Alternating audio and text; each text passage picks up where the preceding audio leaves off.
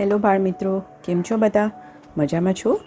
આજે આપણે એક સરસ મજાની વાર્તા લઈને આવ્યા છીએ. અટક ચાળો, દેડકો. તો ચાલો શરૂ કરીએ આપણી વાર્તા. જંગલમાં એક તળાવ હતું. તળાવને કાંઠે એક ઝાડ હતું અને ઝાડના મૂળમાં એક દર હતું. એ દરમાં કોણ રહેતું હતું? ઉંદરભાઈ. અને તળાવમાં રહેતો હતો દેડકો. ઉંદરને દેડકા સાથે ભાઈબંધી થઈ ગઈ.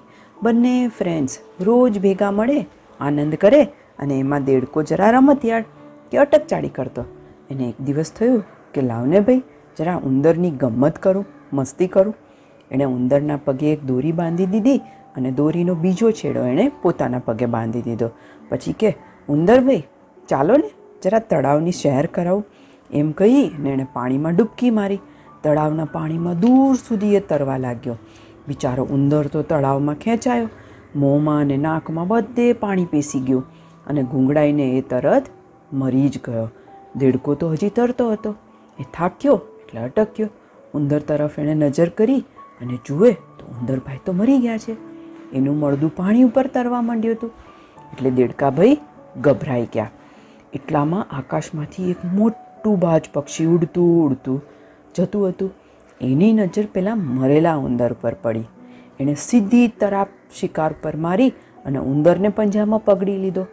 પકડીને સીધો એ તો આકાશમાં ઉડી ગયો. આકાશમાં ઉડ્યો. ઉંદર તો હતો જ, પણ ઉંદરના પગમાં શું હતું? દેડકાભાઈએ દોરી બાંધેલી. એટલે સાથે દેડકાભાઈ બી ઉચકાયા. એનો પગ બી ઉચકાયો અને ઉંદર સાથે એ પણ ઉડ્યા. પેલા બાજે એને જોયો અને પછી મારી નાખ્યો. બિચારા દેડકાને હસવામાંથી ખસવું થઈ ગયું. આમ ઉંદર અને દેડકો બંને મરી ગયા. એટલે બાળકો, આ વાર્તામાંથી આપણને શું શીખવા મળે છે કે ક્યારેય આપણે કોઈની એવી મસ્તી નહીં કરવાની કે જેનાથી એનું અને આપણું બંનેનું નુકસાન થાય.